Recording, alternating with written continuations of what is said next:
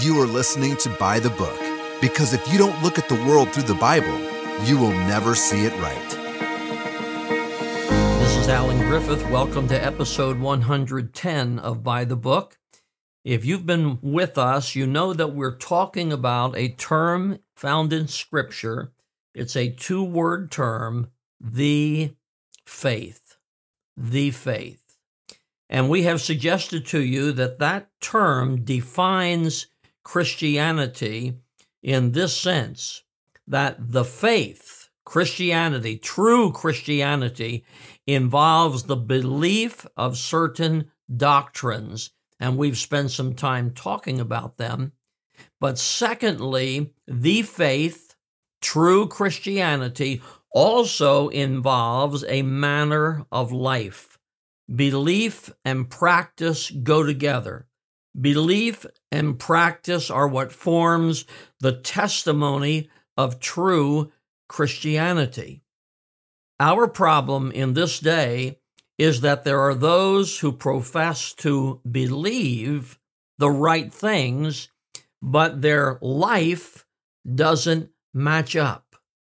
And we have talked about this matter in uh, uh, a number of sessions and I want to go on and, and talk about it more today. I want to drive it home if I can. And I want to do that by challenging you to remember this. And it's hard sometimes to draw the line, but we're not talking about law. And sometimes when we talk about standards and values, people want to say, well, that's law ish. You know, you're trying to go back under the law. Well, God did away with the law and we're not under the law, and I'm sure glad we are not. But at the same time, God is looking for people who are sold out to Him. And we are discussing uh, what that means. So God isn't looking for law, uh, a list of 5,000 things, thou shalt, thou shalt not. But I'll tell you what, God is looking for heart. God is looking for surrender. God is looking for holiness. God is looking for purity, devotion, character, commitment, spirituality. Those are the things that God is looking for. Those are the things that God wants in us. The church is in trouble. The Lord Jesus said that we are to be the salt of the earth and the light of the world. And somewhere along the line, people have gotten the idea that the best way to be a testimony for Christ, whether it be in the church or in life or whatever it might be, is to lower our standards, to set aside our values, so that we can say to the world, oh, listen, you know, we're just like you, you're just like us, but you need Jesus. But you see, the message of the Bible is when you get saved, your life changes. And again, we are called to be godly. We are called to be spiritual. We are called to be holy, which means to be separate. We are called, like it or not, to be different from the world. And unfortunately, the church today seems to be more and more worldly. In fact, too often professing Christianity is making a mockery of biblical Christianity. Now, we were told these things would happen. It's getting worse and worse. We're told in the Bible that things would get worse and worse.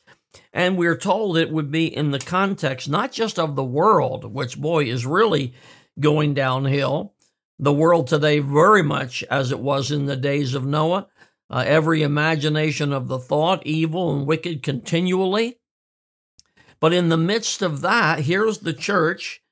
It's supposed to be different. It's supposed to be this testimony, but too often we are failing to be what we ought to be. And again, it was prophesied, it was told that this would happen, and we're living in the day that it is happening.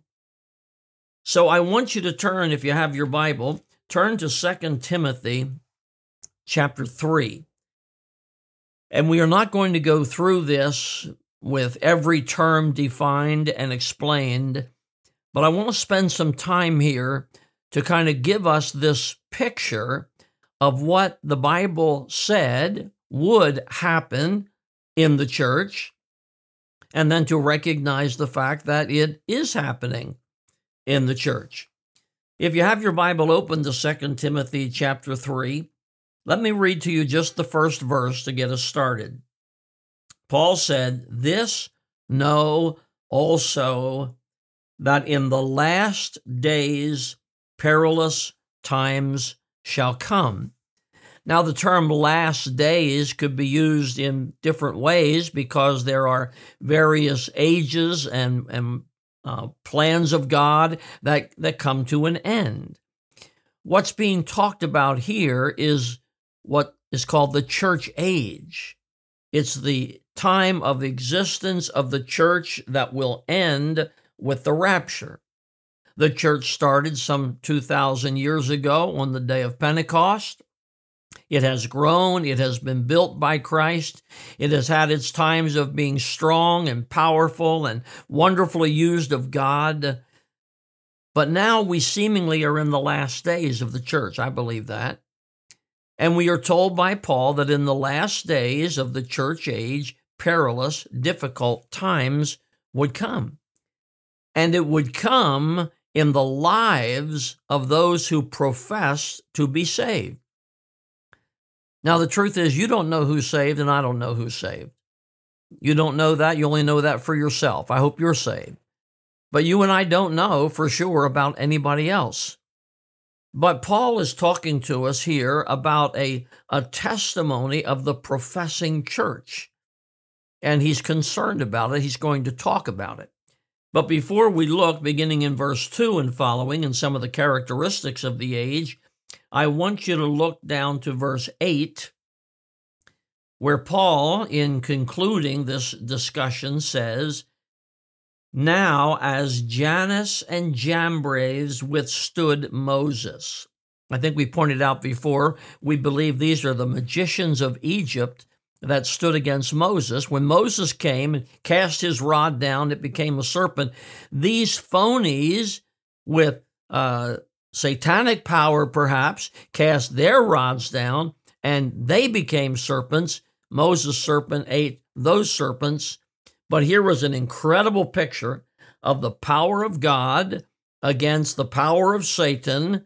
And here's what Paul says, applying some of that to our time, to the end of the church age. He says, Now, as Jannes and Jambres withstood Moses, so do these also. Who are the these? The these are people in the church, professing believers, some teachers, some not, but it's the testimony of the church of the last times. And here's what Paul says about them so do these also resist the truth.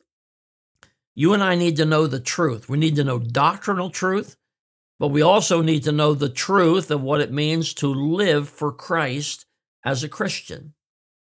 But Paul said these of the last days would resist the truth just like Jannes and Jambres did. There they saw Moses, the servant of God. They saw the power of God and they resisted it. They rejected it. Paul again says, So do these also resist the truth. Men of corrupt minds, they're not thinking right, they're thinking wrong. And then he says, Listen to it reprobate, that means rejected, concerning, here's our term, the faith. The faith.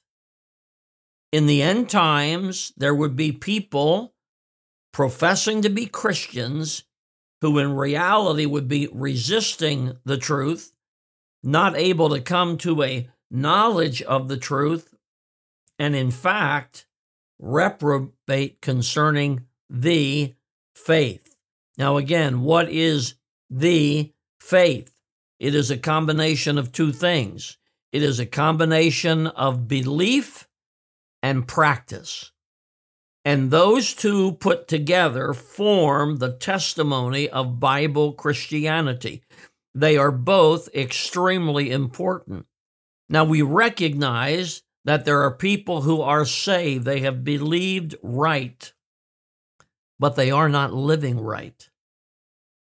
And that's what we're concerned about. Now, none of us are perfect. We're all sinners. We know that.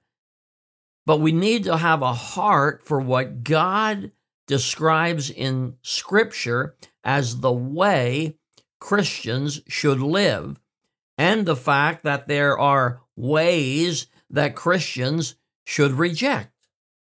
And I would tell you, we are dealing in a time where there's a lot of trouble in the professing church. Should marriages break up among God's people? The answer is no. God ordained marriage to be a relationship between one man and one woman for life. But marriages are breaking up in record numbers. Are Christian families supposed to collapse? No, but they are. We're not producing generations of young people who are growing up and on fire for God the way they should be. As a matter of fact, many, many times the collapse of standards and values are coming from second and third generation Christians. Their parents got saved, their parents' lives changed, but their parents failed in rearing their children to adopt those same biblical values. And now you have young people, again, often second or third generation, who are rebelling against the teachings of Scripture when it comes to the things that we talked about. They're rebelling against surrender and holiness and purity and character and commitment. Let me ask you this Should worship be replaced by entertainment. Because I want you to know, and you probably do know, a whole lot that goes on in the name of church services is more entertainment than worship. The term worship comes from an old English term meaning to ascribe worth. When we come together on a Lord's Day morning and meet together as the church, we are going to sing, we are going to pray, we're going to fellowship. There's going to be the preaching of the Word of God. But the whole purpose is it that we have gathered together to ascribe worship and honor and worth to God. Now, what we've done is we have made church very, very man centered. But it's supposed to be God centered. Should there be sweet fellowship? Yes. People should be with each other and enjoy that time, but we don't come together for entertainment. We come together to ascribe worth to God. And then we're dealing today more than ever. And again, I'm not trying to establish law, but more than ever, we are dealing with Christians who have a worldly appearance and a worldly dress, and they don't seem to recognize the difference of what they are and what they should be if you follow what the scriptures say. For instance, a simple term, not law, just a statement made by the Bible. It's a shame for a man to have long hair. Now, you can wrestle with that if you want to, but that statement is in the, in the scriptures. The Bible talks about modesty for women. You can argue about what that means, but it's there. And these are the kinds of things we need to come to grips with and say, this is what I find in the Bible. What does this mean to me and the way I am supposed to live? And we made reference to worship. Well, there is a failure of faithfulness in church today. Fewer and fewer and fewer people are going to church at all, even though they might profess to be a Christian. Or if they go, they might go on a Sunday morning, but probably not to the Bible study of Sunday school. Probably not, unfortunately, to the evening service. Probably not when we gather together again for prayer. There seems to be a lack of spiritual purpose. Why am I here? Why are you here? If you are a born again Christian, you know you're on your way to heaven. Why are you here? What's it all about? what should life be for us? How should we live? Well, the Bible teaches us again, there is a life that becomes the gospel. We saw that in Philippians. There is a, a way of living that is becoming to sound doctrine. We saw that in Paul's writings to Titus. Well, here, Paul in 2 Timothy is writing to Timothy and exposing some of the mess that would come in the last days of the church. I believe we're in the last days, and I believe we are seeing the things that Paul lists. And again, it's the last days for the church. It's not what will the world be like in the last days for the church. The question is, what will professing Christianity be like in the last days of the church? Well, we're going to pick up in verse 2. And again, I'm not going to go through all of this uh, statement by statement or even verse by verse, but I want to point out a few things. And again, uh, my challenge for myself and for you is not okay. What's what's the law say about some of this? No, the challenge is where am I when it comes to my heart for God? Notice in verse 2, Paul said this For men, people, shall be lovers of their own selves. Interesting statement. Self centered, selfish, all about me. Men shall be lovers of their own selves. Well, if you're a lover of yourself and you're putting yourself first, you're not putting God first. If you're a man, you're probably not putting your wife first. Parents, maybe not putting your children where they ought to be. No, men are all about themselves. That's dangerous. That's tragic. The next term is covetous, which is literally a lover of money. The church in the last days will be focused on their love for money, wealth. Often, unfortunately, not using it for the glory of God, but using it just for their own purposes. And they love it and they want it and they'll sacrifice for it. And of course, that's what this term love is all about. To be lovers of ourselves and, and lovers of money is, hey, I'm going to sacrifice for these things. And then, of course, if you get down to verse 4, Here's the term lovers again lovers of pleasures more than lovers of God. I can't speak for other people. I'm concerned generally that you don't find people who seem to be sold out to God, a lover of God, putting God first in their lives, serving Him, sacrificing for Him. Let me pick up a few other terms in, in uh, this section of verses. It says in verse 2 that uh, children would be disobedient to parents. That's a tragedy. It speaks of family collapse. It isn't so much a condemnation of the children. I'll guarantee you all children will be disobedient to their parents unless they are trained, unless they are trained and taught according to the Bible. So, this statement, disobedient to parents, is really a reflection on the family unit. It's a reflection on parental failure, perhaps a reflection on parents who don't care enough to invest in their children, instead, doing their own thing. But isn't that a testimony of the professing church today? Are Christian families different? Where young people are obedient and courteous and kind and respectful? You don't see enough of that. Disobedient to parents. Uh, verse 2 is where we are. It says, unthankful.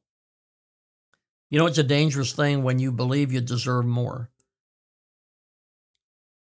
if you and I don't appreciate what God's given us and we're just pushing for more and more and more and more, and we don't take time to thank God for what He's given us, recognizing again we don't deserve anything, uh, we're in trouble. I saw a sign the other day along the road. I don't know if I can remember it exactly, but it says something like this What if you woke up today and the only things that you had were the things for which you gave thanks yesterday? The idea being that it's easy for us to go through life and we just take it for granted that we have things, we deserve things, never giving consideration to the fact we do not deserve anything. What we have has been graciously granted to us by God. But this text says in the last times, men will be unthankful. And the next statement, the next word, unholy. Unholy. The term separation is not popular in the church today. Uh, it, there was a time when it was. We had to make decisions as to what we were going to do, he, who we were going to be involved with, uh, what other churches we might work with, whatever it might be. And the challenge of holiness was there. And the challenge was you need to be separate from the wrong and separated unto the good. You need to be separated from the ungodly and separated unto God. The term church means ecclesia. The Greek term means called out ones. That's what the church is called out, different. But where's holiness? Verse 3 uses the term without natural affection. Where's the affection of a husband for his wife and a wife for her husband? Where's the natural affection of parents for their children and the natural affection of brothers and sisters loving one another? But also, where is the natural affection of the mother for her unborn child?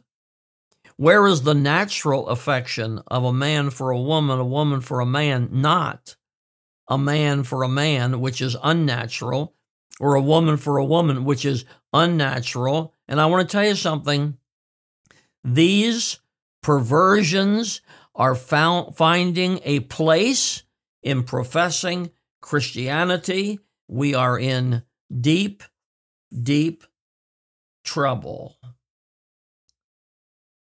Verse 5 says this having a form of godliness. That's uh, churchianity.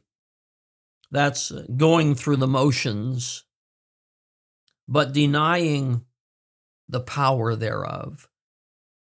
You know, a church that does not really have the power of God, a church that is run from the standpoint of human opinion, human strength, uh, human planning, human desire, it's all human.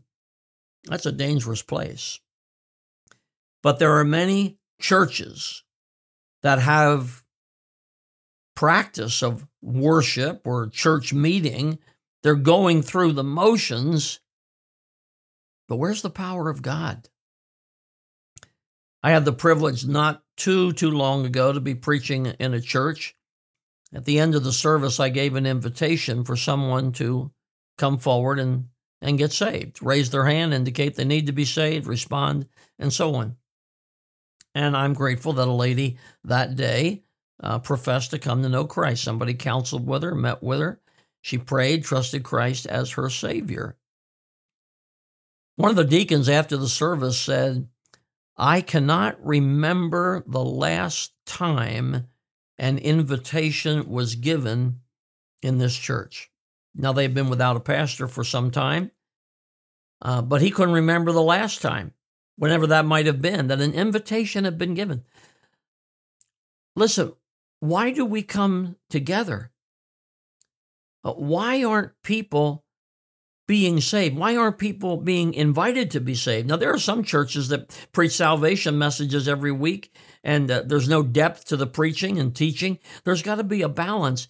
But I want to tell you something people should be getting saved in our churches regularly. And of course, we should be out witnessing so the people are getting saved outside of church and then coming to church. But you know what? There is a form of godliness, but where's the power? The power of God.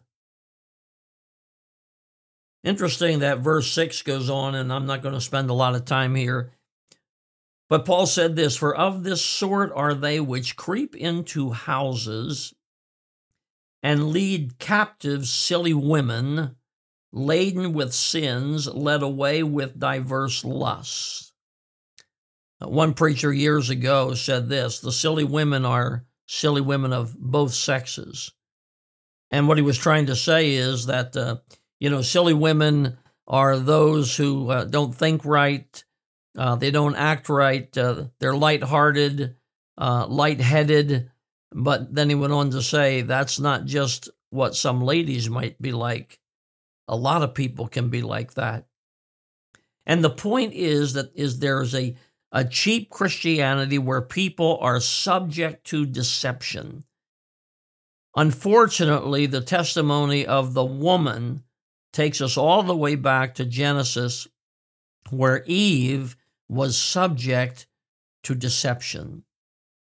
And unfortunately, that's the testimony of many, many women today. You know, there should not be women preachers, there should not be women pastors. If women are teaching, they ought to teach other women and children. But women, I want to say it kindly and carefully, should not be in leadership roles in the church. And there are people who are looking for those, male or female, who are subject to deception and they are led away and they are laden with sins and they continue to live with diverse lusts and all that all that is wrong and the cheapening of christianity today is often found in this idea that it's okay if you sin because God understands. Uh, God gets us. God is not narrow minded. God understands our uh, our sinfulness and and is willing for it to be let go. Now listen, God does understand. He understands our weakness and our failures, and praise the Lord, God loves us. But God does not accept and tolerate wickedness and sinfulness with the idea that, oh, I understand, you know, it's, it's okay if you live that way. That's not God. That's not Christianity. Verse 7 say, says of some of this crowd, they are ever learning, but they're never able to come to the knowledge of the truth.